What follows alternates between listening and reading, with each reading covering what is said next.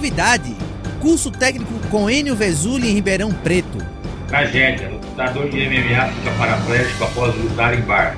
Exclusividade: entrevista com Mikio Yahara Sensei é sucesso no blog Pinto Karate Dojo.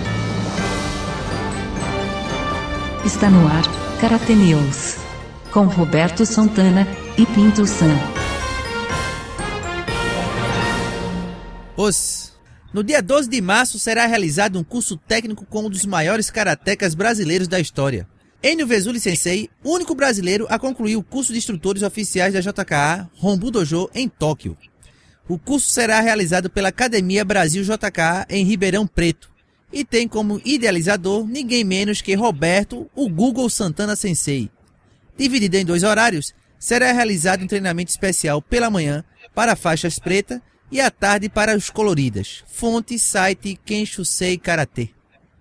Sensei Roberto, finalmente vamos ter um curso, não que os outros não tenham sido, mas vamos ter um curso com a lenda do Karatê brasileiro, né? Depois de vários anos aí tentando convencer o Sensei Enio, né? Agora ele definitivamente está de volta ao Karatê e a gente teve a sorte aí de conseguir que ele aceitasse vir aqui na cidade dar um curso aí para os meus alunos, né?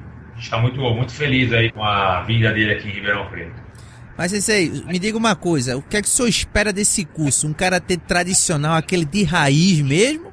Ou, além disso, mais novidades? Ah, ô, Pinto, é o seguinte, o Sensei Enio ele foi uma inspiração para mim, né? Eu também, quando comecei o karatê, o Enio Sensei era uma inspiração para a gente aqui, né? Haja visto ele ser colega de treinamento do meu, do meu primeiro sensei, né? Que era o professor Okuyama. Eles se formaram juntos em 74, naquele curso que houve no Brasil que o professor Okuda deu, né? O curso de formação de instrutor aqui no Brasil. Então, meu sensei sempre falava dele, né? E aí ele acabou indo para o Japão, fazer o curso de instrutores lá no Japão também, onde ele ficou lá dois anos, né? Ele ficou afastado esse tempo do karatê em termos de política, mas ele nunca se afastou do karatê como, como atleta, porque ele ele sempre treinou, ele manteve os treinamentos dele esse tempo todo, porque como todo mundo sabe, o ele era proprietário da fábrica de kimonos Meikyo, né? Então nos últimos anos ele tem se dedicado à fábrica, mas é, recentemente ele voltou aí ao Karatê de forma definitiva, né? O senhor fala que todo mundo sabe, mas eu, eu juro ao senhor, pouca gente sabia, viu, assim, que eu conheço. Tinha muita gente que achava que a Meikyo era uma marca internacional. E, para quem não sabe, é de um brasileiro, Enio Vesuli Sensei, o único a concluir o curso de instrutores da JKA, né? O tão famoso. É. Isso na década de 80, não foi isso aí? Ou menos em 1975, né? Sim, sim, sim. Ele fundou a Federação Paulista de Karatê junto com o professor Okuda e posteriormente ele foi, foi presidente da Federação Paulista, né? E ajudou a, a montar também a confederação. É, infelizmente eu não vou estar no Brasil para participar desse curso, mas eu deixo a dica que quem tiver perto de Ribeirão Preto, vá, porque você não vai perder nada. Você vai estar perto de uma lenda. Tão lenda quantos que tem aqui, que eu tô perto, né? Ou até mais, porque isso aí é brasileiro, sangue 100% brasileiro. Polícia de Joliet, no estado de Illinois, abriu uma investigação envolvendo o caso de um lutador de MMA dos Estados Unidos que ficou paraplégico durante um evento amador. O americano Jeffrey Dunbar, de 20 anos, lutava apenas um ano e foi participar de um evento de MMA em um bar da cidade no dia 17 de dezembro do ano passado. Durante o combate, ele fez um movimento brusco para tentar sair de uma posição e forçou o pescoço contra a grade do octagono, o que acabou o deixando paralisado. Dunbar perdeu os movimentos das pernas, das mãos e a fala. Fonte Portal Terra. Que, que tragédia, hein? Agora, é. Pra nós, é, a luta em. Isso aí tá muito. Pelo que a gente tá vendo aí, né? Tá ligado a um evento aí meio que, meio que, sei lá, clandestino, né? Dentro de um bar, né? Isso não é um lugar correto fazer um evento desse, né? É o modismo, né, Sensei? O modismo já tá começando é. a. O MMA modismo já tá começando a aparecer por aí, né? Outro dia eu tava é. vendo na internet, no YouTube, um MMA num, numa Coab, eu acho que era uma Coab, no Brasil. O pessoal se reunia numa praça, botava umas luvas e no chão mesmo, cheio de terra, cheio de, de, de, de pedra, saía na tapa lá. Aí sempre parecia um mais brabo e queria brigar com os outros. É, rola, rolou nesse vídeo que eu vi, né? Briga de gangues, de galera, né? De, de Coab. Virando palhaçada. Quer dizer, o modismo MMA já tá chegando ao Brasil, né? Já tá chegando nos bares lá nos Estados Unidos, né? Que óbvio que nasceu lá. E já tá indo para outros lugares. E eu acho eu gosto de MMA, confesso que eu gosto muito. mas eu acredito que vamos ter muitas dores de cabeça com isso. E ainda Inclusive mais. aqui no Brasil, né, por falta de legislação, por falta de fiscalização, daqui a pouco eles vão começar a fazer MMA em cima da laje, e aí quem ganhar joga o outro lá de cima, né? E o senhor sabe Vai que. demorar acontecer isso não. E não vai demorar também, já tá acontecendo, né? Mas vai aparecer mais ainda brigas de torcidas organizadas, né? Já que os grandes clubes de futebol estão agora entrando também no mundo MMA. Mais cedo ou mais tarde a coisa vai ficar bem pior do que eu imagino. É verdade. Bem lembrado.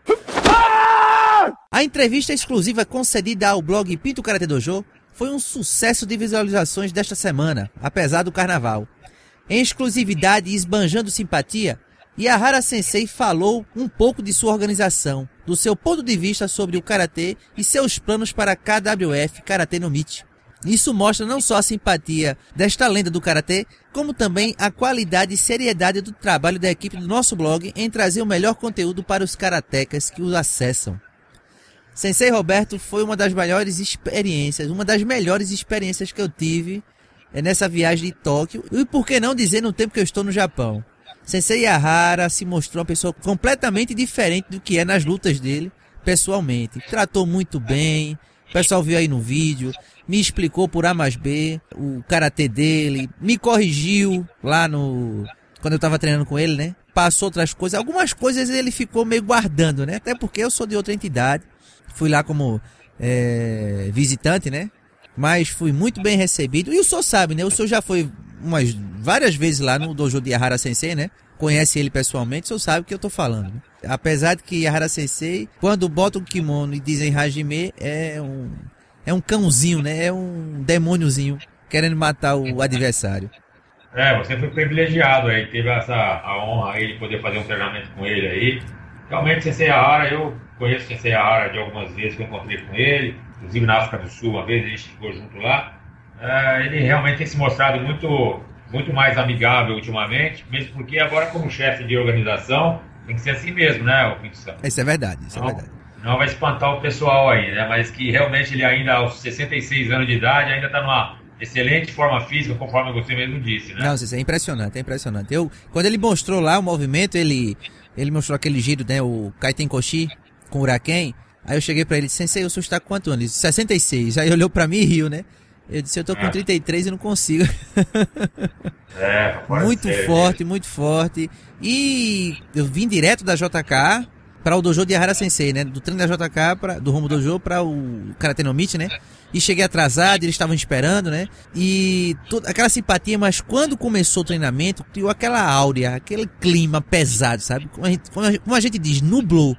E até Priscila ficou preocupada porque tinha uns caras grandes lá, né? Priscila Dona Pinto, né? Tinha uns caras grandes. Sim, rapaz, será que os caras vão estranhar ser aqui dentro? Mas era, foi excelente, foi excelente. E o, o senhor faz uns, que, uns quatro anos que, tem, que vem me dizendo, né? Vá no Dojo de Ahara CC que você vai gostar muito.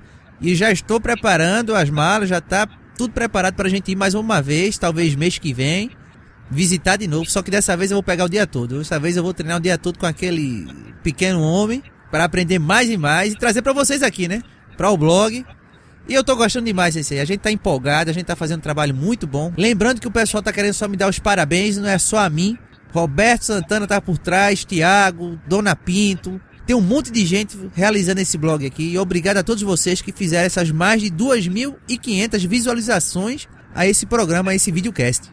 E se o senhor tá gostando do nosso trabalho, Cecê? Ah, tá muito legal, viu, Pinto? Parabéns mesmo. Tá na hora de só me pagar, né, agora. Pra... e essas foram as notícias da semana. Eu sei que foram poucas porque o carnaval tá aí. Talvez semana que vem a gente traga o, o levantamento dos corpos, né, do IML, né, que nunca bate com o do hospital do governo, nem bate com a da polícia sobre o índice de, de agressão do carnaval. Mas nós vamos trazer mais novidades na semana que vem. Espero que vocês tenham gostado desse pouco que nós falamos. E até a próxima semana com o nosso Karate News. Um abraço e os. Karate News. Notícias e informações sobre o Budo.